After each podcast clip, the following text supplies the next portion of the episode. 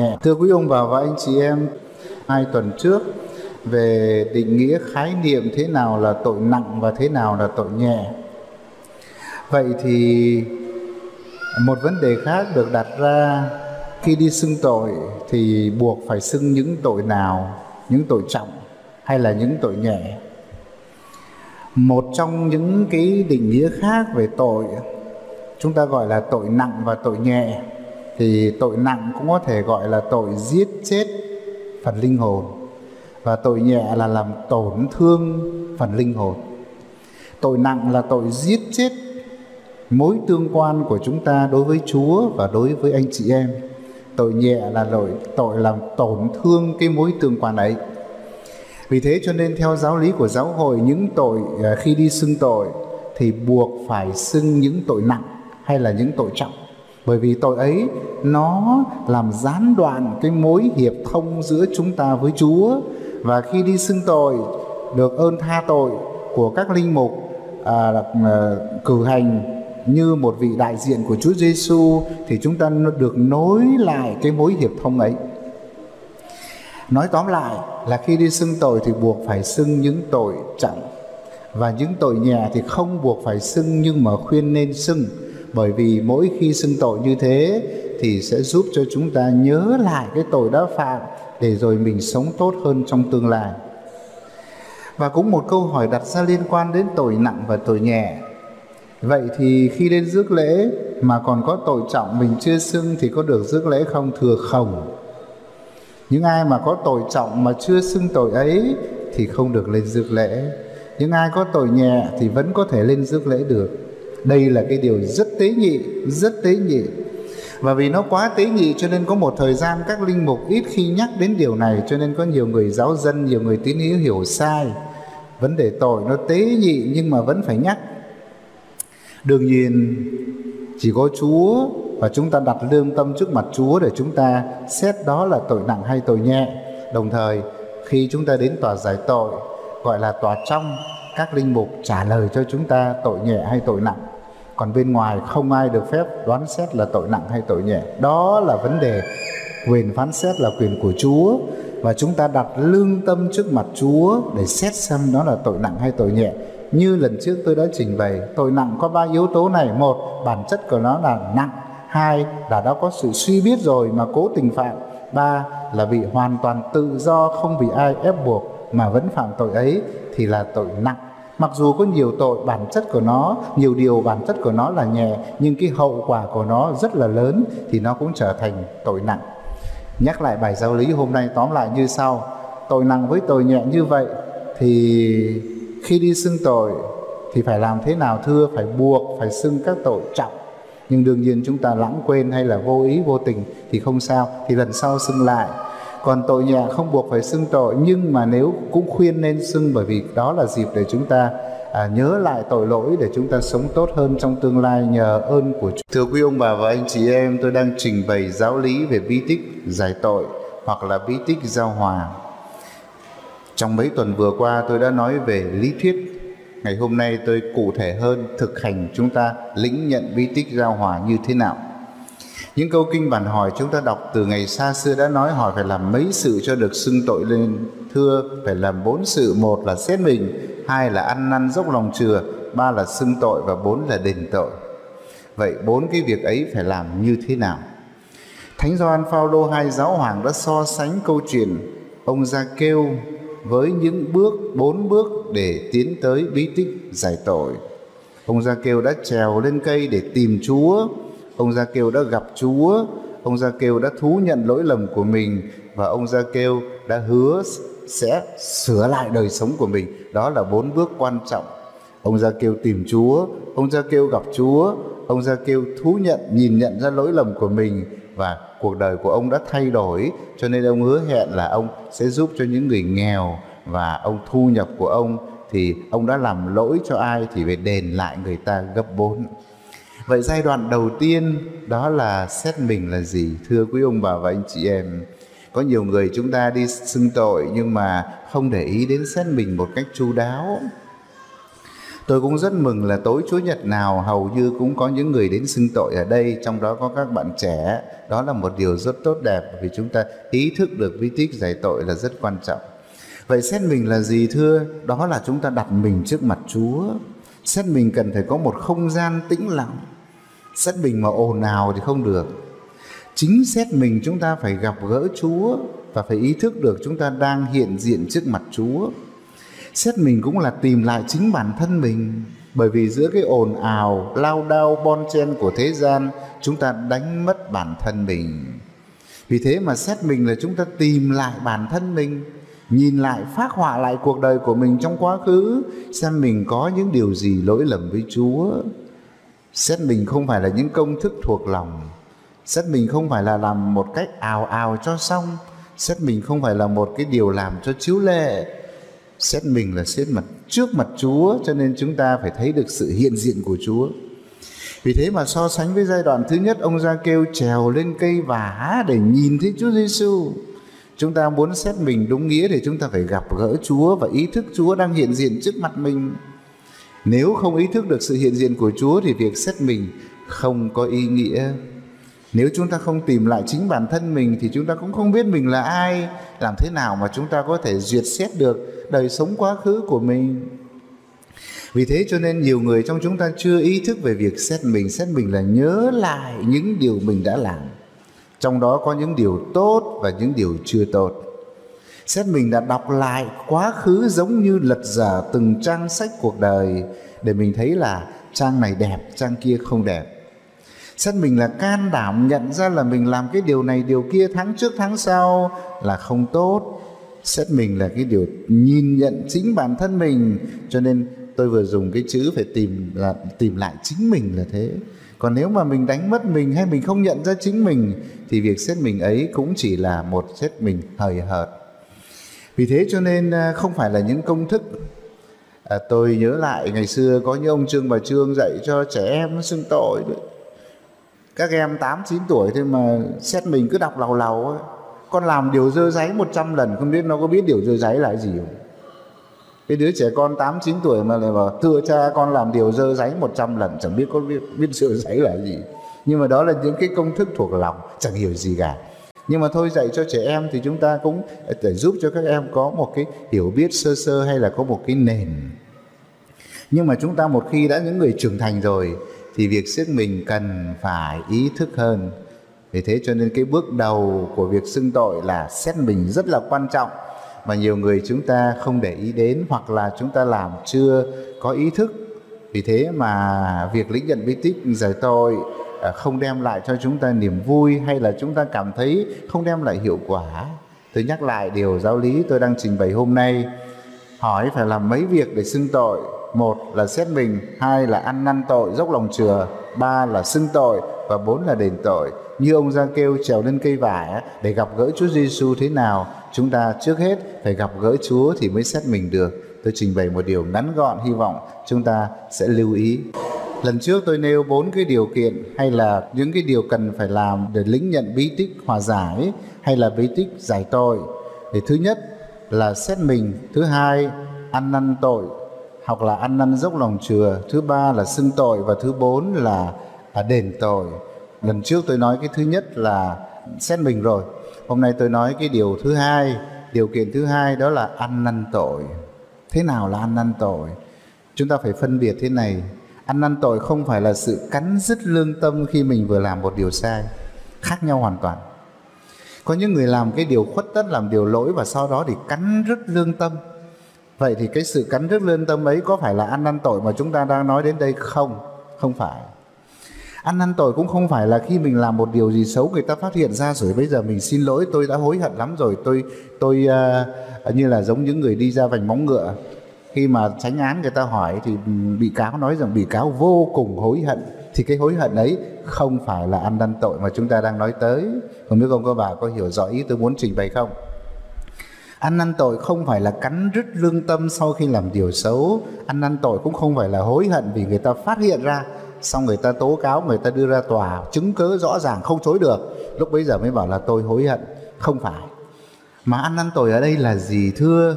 Ăn năn tội là mình lo buồn bởi vì Chúa tốt lành quá mà bảo Chúa bảo mình lại đừng làm điều xấu mà mình cứ làm như thường.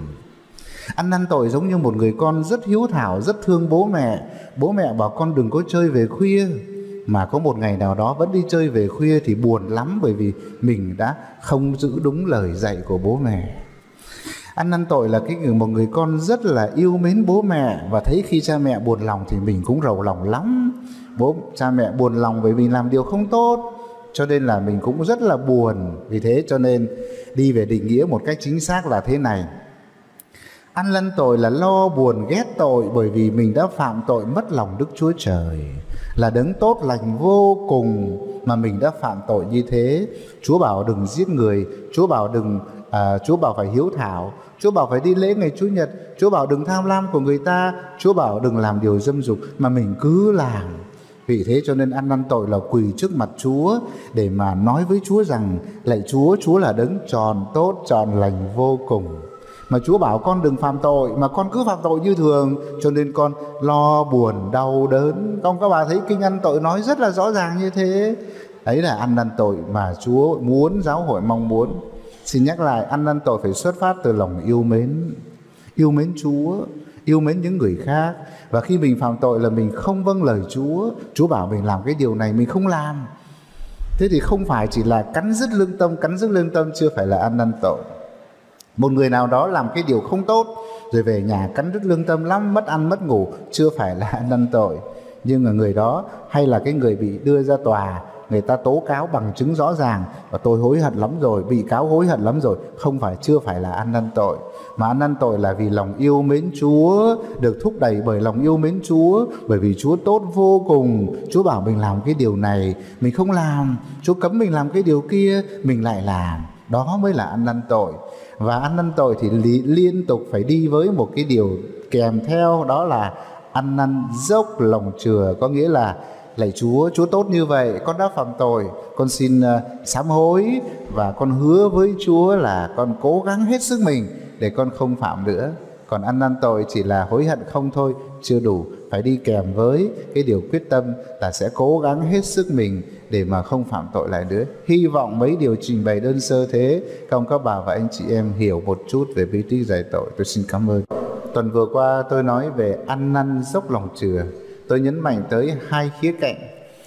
Chúng ta thường hiểu ăn năn uh, giống như là người ta cắn dứt lương tâm. Ăn năn là một sự hối hận muộn màng, không phải. Ăn năn sám hối không phải là cắn dứt lương tâm.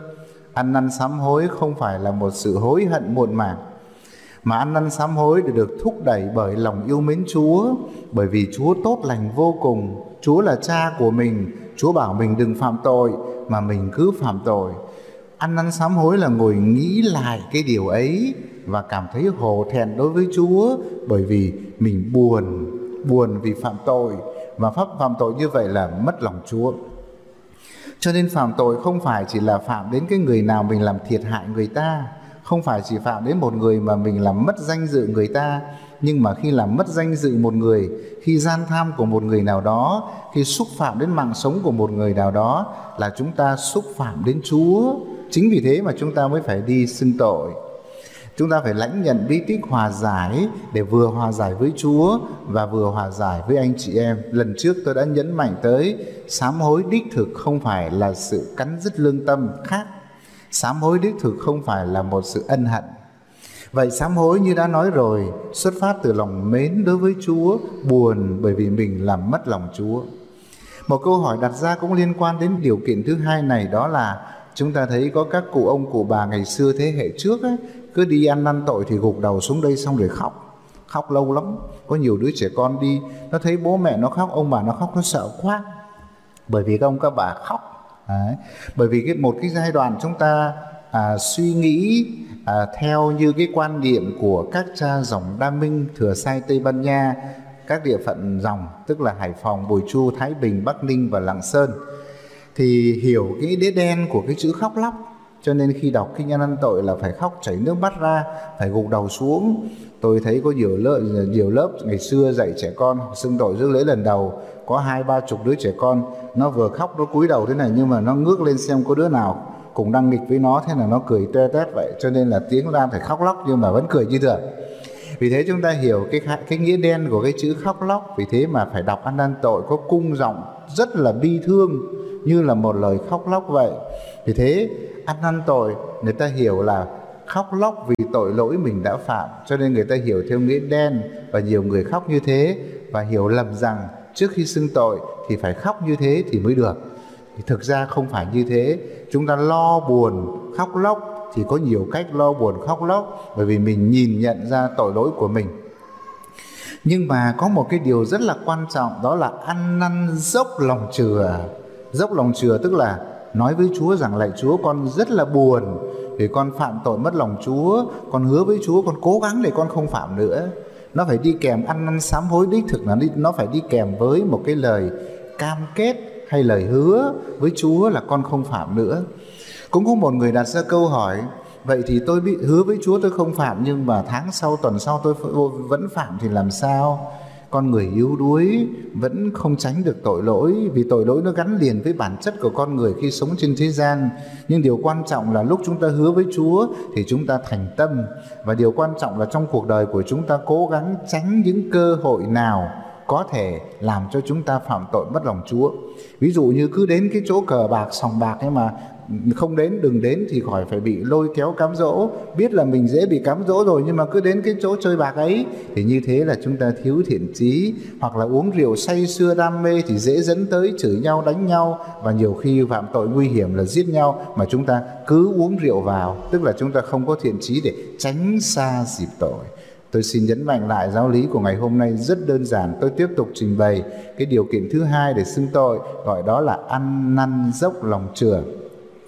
Ăn năn không phải là cắn dứt lương tâm, ăn năn không phải là sám hối ân hận như người ta, mà ăn năn phải dựa trên nền tảng đức tin và dựa trên sự tốt lành của Thiên Chúa. Ăn năn không phải chỉ là khóc lóc bề ngoài, và ăn năn còn đi kèm với một cái quyết tâm là cố gắng để không phạm tội nữa. Đó mới là sự ăn năn đích thật. Tôi cảm đối với những người à, không tin Chúa hoặc là những người ngoài công giáo người ta phủ nhận ý nghĩa của bí tích giải tội và họ lý luận rằng nếu tôi xúc phạm đến người nào đó thì tôi xin lỗi người ấy là đủ rồi. Chúng ta tìm thấy câu trả lời trong kinh thánh.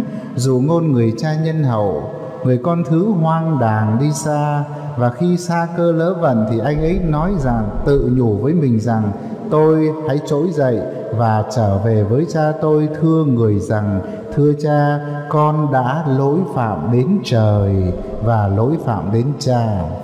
Trong cái lộ suy tư của người con hoang đàng ấy đã diễn tả cho chúng ta cái câu hỏi mà chúng ta đặt ra.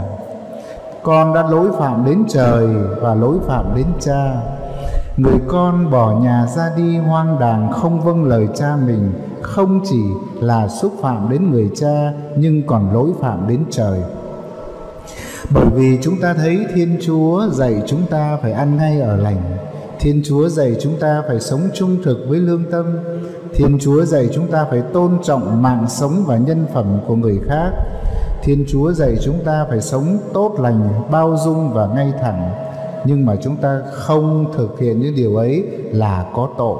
Vì thế mà mỗi khi phạm tội thì chúng ta đến với chúa để qua bí tích hòa giải. Chúng ta hòa giải với chúa và xin người tha thứ mọi tội lỗi cho chúng ta. Đó là lý do tại sao mà những tội lỗi chỉ là thuộc về mối tương quan của hai cá nhân, hai tập thể, hai con người mà chúng ta phải xin chúa tha tội. Tôi xin được nhắc lại, bởi vì phạm tội là một hành vi như tôi đã nói lần trước, tội là một hành vi chống lại thiên chúa và chống lại con người vì vậy mình làm điều ác không phải chỉ là xúc phạm đến con người mà thôi nhưng còn xúc phạm đến thiên chúa bởi vì người là nguyên lý của mọi sự tốt lành và người dạy chúng ta làm những điều tốt lành. À, khi phạm tội là người ta không tuân lệnh của Chúa cũng giống như một người con không tuân lệnh không vâng lời cha mình làm mất lòng cha. Thiên Chúa dạy cho chúng ta qua luật ghi khắc trong lương tâm Thiên Chúa dạy chúng ta qua giáo huấn của giáo hội Thiên Chúa dạy chúng ta qua lời giảng dạy của Đức Giêsu vì thế đi ngược lại với giáo huấn của Chúa, tức là chúng ta phạm tội Đó là câu trả lời cho câu hỏi tại sao khi chúng ta phạm tội là chúng ta lỗi phạm làm tổn thương một cá nhân, nhưng mà chúng ta phải đi xưng tội để được hòa giải với Chúa. Câu trả lời là như vậy. Tại sao chúng ta là phải đi xưng tội với Chúa? Bởi vì chúng ta phạm tội mất lòng Chúa và Chúa là đấng tha thứ cho chúng ta. Nhưng có một cái khía cạnh quan trọng của tội lỗi mà chúng ta ít khi để ý đó là cái tính liên đới hay là tính tập thể của tội lỗi. Bởi lẽ con người sống trên trần gian không phải là một ốc đảo nhưng mà có liên đới đối với nhau. Ví dụ, một gia đình mà dùng thuốc trừ sâu mà không cẩn thận thì nó lây lan sang những nhà bên cạnh. Hay là một gia đình, một, một người thường có thói quen mở nhạc lớn quá làm cho hàng xóm người ta mất ngủ. Một gia đình dùng những cái ờ, chất độc nhưng mà thải ra xung quanh hàng xóm làm cho người ta bị ô nhiễm cho nên chúng ta thấy kinh thú nhận mà chúng ta đọc trước thánh lễ, tôi thú nhận cùng Thiên Chúa toàn năng và cùng anh chị em. Vậy thì có nhiều đặt câu hỏi rằng tôi có phạm tội gì đến đối bà đâu mà tôi phải thưa phải thưa thưa cùng anh chị em. Thưa bởi vì con người ta phạm tội là con người có liên đới với nhau nhau trong tội. Không biết tôi trình bày thế, công các bà đã hiểu một chút nào chưa? Nhưng mà giáo lý của giáo hội công giáo dạy chúng ta rằng khi con người phạm tội không phải chỉ là xúc phạm đến Chúa mà thôi mà còn xúc phạm đến anh chị em mình mặc dù tôi không lấy con, trộm con gà, con vịt của bà. Tôi không lấy quả bưởi, quả dưa của bà. Nhưng mà khi tôi phạm tội, khi tôi xúc phạm đến người khác, là tôi xúc phạm làm cho tội nó như một bệnh lây nhiễm và nó lan tràn ra xung quanh. Nó làm vẫn đục cái bầu không khí trong lành và nó làm cho nhiều người khác cũng bị ảnh hưởng bởi hậu quả của tội. Đương nhiên vấn đề này phải giải thích nhiều lần và sâu sắc hơn. Nhưng mà Đức Thánh Cha Francisco nói với chúng ta rất là rõ điều này khi Ngài liên hệ tới, tội lỗi của con người làm cho vũ trụ cũng phải gánh. Làm cho vũ trụ cũng phải mang cái hậu quả của tội. Tội lỗi của con người làm cho vũ trụ này bị mất đi vẻ đẹp. Chúng ta thấy điều đó ngay từ sách sáng thế đã trình bày khi Adam và Eva phạm tội thì đất trở nên gai góc con người phải làm vượt rất vất vả để mà kiếm ăn bởi vì đất nó nổi dậy để chống đối con người, vì tội lỗi của con người đã làm cho vũ trụ này cũng phải gánh hậu quả của tội. Ngày mùng 1 tháng 9 là ngày bảo vệ môi trường vũ trụ. Đức Thánh Cha Francisco cùng với Đức Thượng Phụ Chính thống Bartolomaios đã ra một tuyên bố chung để kêu gọi các Kitô hữu và những người có thiện trí trên thế giới cùng nắm tay nhau để mà bảo vệ môi trường bởi vì tội lỗi con người làm cho môi trường bị nhơ uế do tội lỗi và nhuốm màu của đau khổ. Điều này chúng ta xin nhắc lại là phải nghe tôi sẽ trình bày một vài lần. Nhưng mà chính vì thế mà chúng ta thú nhận cùng Thiên Chúa toàn năng, xong rồi chúng ta thú nhận cùng anh chị em bởi vì tội lỗi đã làm tổn thương anh chị em mình tội lỗi làm tổn thương anh chị em mình tội lỗi làm vẩn đục bầu không khí xung quanh. Điều đó người ta gọi là tính liên đới của tội. Hay nói một cách khác là tính tập thể của tội. Có nghĩa là tôi phạm tội không phải chỉ là một mình tôi bị thiệt hại. Tôi phạm tội không phải một mình tôi gánh hậu quả. Nhưng tôi phạm tội tôi làm cho anh em của tôi cũng bị ảnh hưởng lây như một thứ bệnh truyền nhiễm, làm lây lan ra môi trường xung quanh, làm cho con người phải chuốc lấy đau khổ và cướp đi của họ niềm vui và hạnh phúc. Tôi xin cảm ơn cộng đoàn. Thưa quý ông bà và anh chị em, tôi đang trình bày về giáo lý của bí tích giải tội, tức là bí tích thứ tư trong bảy bí tích mà Chúa Giêsu thiết lập. Hôm nay tôi đặt câu hỏi và trả lời đó là những ai thì được quyền giải tội khi chúng ta đến xưng tội tức là chúng ta đến lĩnh nhận bí tích vậy ai là những người được quyền cử hành bí tích giao hòa hay là bi tích giải tội? Câu trả lời đó là chỉ có những ai có chức linh mục mới được giải tội. Chức linh mục là những ai có chức linh mục thưa, đó là đức giáo hoàng, các đức hồng nghi các giám mục và các linh mục. Còn phó tế thì không được quyền giải tội. Câu trả lời rất đơn giản, những ai có chức linh mục, bởi vì những ai có chức linh mục mới được phép đại diện cho Chúa Giêsu để cử hành bí tích giải tội. Và đi liền với câu hỏi này thì cũng có một câu hỏi khác mà tôi đã cắt nghĩa một lần ở đây, nhưng mà có nhiều người vẫn hỏi thêm, đó là, vậy thì ấn tín tòa giải tội nghĩa là gì? Ấn tín tòa giải tội nghĩa là gì? Thưa giáo lý dạy cho chúng ta các linh mục giải tội, bất kỳ bằng hình thức nào thì có bổn phận theo lương tâm phải giữ điều bí mật liên quan đến những gì mà người ta đến để người ta xưng tội. Nói một cách khác là một linh mục nào cố ý lộ ra hay là nói ra cho người thứ ba về cái tội hay những điều người ta đã trình bày trong tờ giải tội, thì vị linh mục ấy lập tức bị vạ tuyệt thông. Tôi nhắc lại, vị linh mục nào mà cố ý nói ra với một người thứ ba những điều mình nghe được ở tòa giải tội vị linh mục ấy lập tức bị vạ tuyệt thông. Bị vạ tuyệt thông nghĩa là gì? Và tuyệt thông như chúng tôi là linh mục, bị vạ tuyệt thông thì không được phép làm lễ, không được phép dâng lễ. Bởi vì bị vạ tuyệt thông là phạm nặng nhất đối với những người tín hữu, những người đã được chịu phép rửa tội. Giáo dân ai mà bị vạ tuyệt thông thì không được chịu lễ, bởi vì tuyệt thông là gián đoạn cái mối hiệp thông với giáo hội. Và một trong những cái mối hiệp thông ấy là được lên để rước lễ nhận mình thánh Chúa Giêsu. Vì thế mà tôi nhắc lại ấn tín tòa giải tội nghĩa là gì? Thưa, đó là bí mật linh mục phải giữ bởi vì linh mục là đại diện Chúa Giêsu để tha tội và ban bí tích cho nên là cái sự hiểu biết qua những điều người ta trình bày là sự hiểu biết của Chúa chứ không phải sự hiểu biết của mình cho nên không được sử dụng cái sự hiểu biết ấy bất kỳ về một mục đích nào.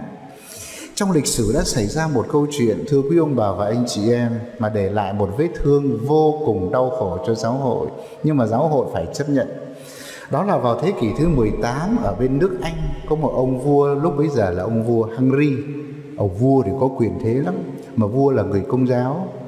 Bà vợ, bà hoàng hậu là một người rất đạo đức, cho nên thường xuyên gặp một vị hồng y làm linh hướng. Đức hồng y thường xuyên gặp một cái bà hoàng hậu để làm linh hướng cho bà ấy. Vậy thì bà này hàng tháng xưng tội với đức hồng y và ông vua này nghi là vợ mình ngoại tình với một vị quan khác trong triều thần. Vì thế cho nên ông vua này mới tra khảo người vợ và vợ không nói, bởi vì không biết có ngoại tình hay không. Nhưng ông vua này mới triệu mời vị hồng y vào, nói rằng bà hoàng hậu là vợ tôi, tháng nào cũng gặp ông để xưng tội. Vậy thì ông cho tôi biết xem bà ấy có xưng cái tội ngoại tình không. Vị hồng y này nói rằng chúng tôi không được phép tiết lộ. Có hay không, tôi không được phép tiết lộ. Vua nói với đức hồng y rằng, nếu ông không tiết lộ cho tôi thì tôi sẽ đưa cả nước anh sang theo tin lành hết, bỏ giáo hội công giáo mà theo tin lành. Đức Hồng Y nói rằng, kể cả nhà vua có giết tôi tôi cũng không có thể nói được những điều liên quan đến ấn tín của tòa giải tội. Và thế là kết quả là 2 phần 3 người công giáo nước Anh đã đổi sang tin lành mà bây giờ chúng ta gọi là Anh giáo. Tất cả những người bên nước Anh bây giờ gọi là Anh giáo là những người đã ly khai với giáo hội vì ông vua Henry vào thế kỷ thứ 18 chỉ vì vấn đề ấn tín và giải tội. Cho nên những người theo Anh giáo không hiệp thông với Đức Giáo Hoàng ở Roma mà hiệp thông với nữ hoàng Anh. Và nữ hoàng Anh Elizabeth được gọi là giáo chủ của giáo hội Anh giáo. Vết thương ấy vẫn còn cho đến ngày hôm nay, nhưng mà giáo hội không có lựa chọn nào khác, bởi vì giáo hội phải giữ ấn tín của tòa giải tội, bất kỳ một lý do nào, không thể nào mà lộ bí mật mà người ta đã nói ở tòa giải tội tôi nhắc lại hai câu hỏi hôm nay một là những ai được phép được cử hành vi tích giải tội thưa là các linh mục, đức giáo hoàng, các hồng y các giám mục và các linh mục, phó tế không được quyền giải tội. Câu hỏi thứ hai, ấn tín giải tội là gì? Tôi vừa giải thích rồi.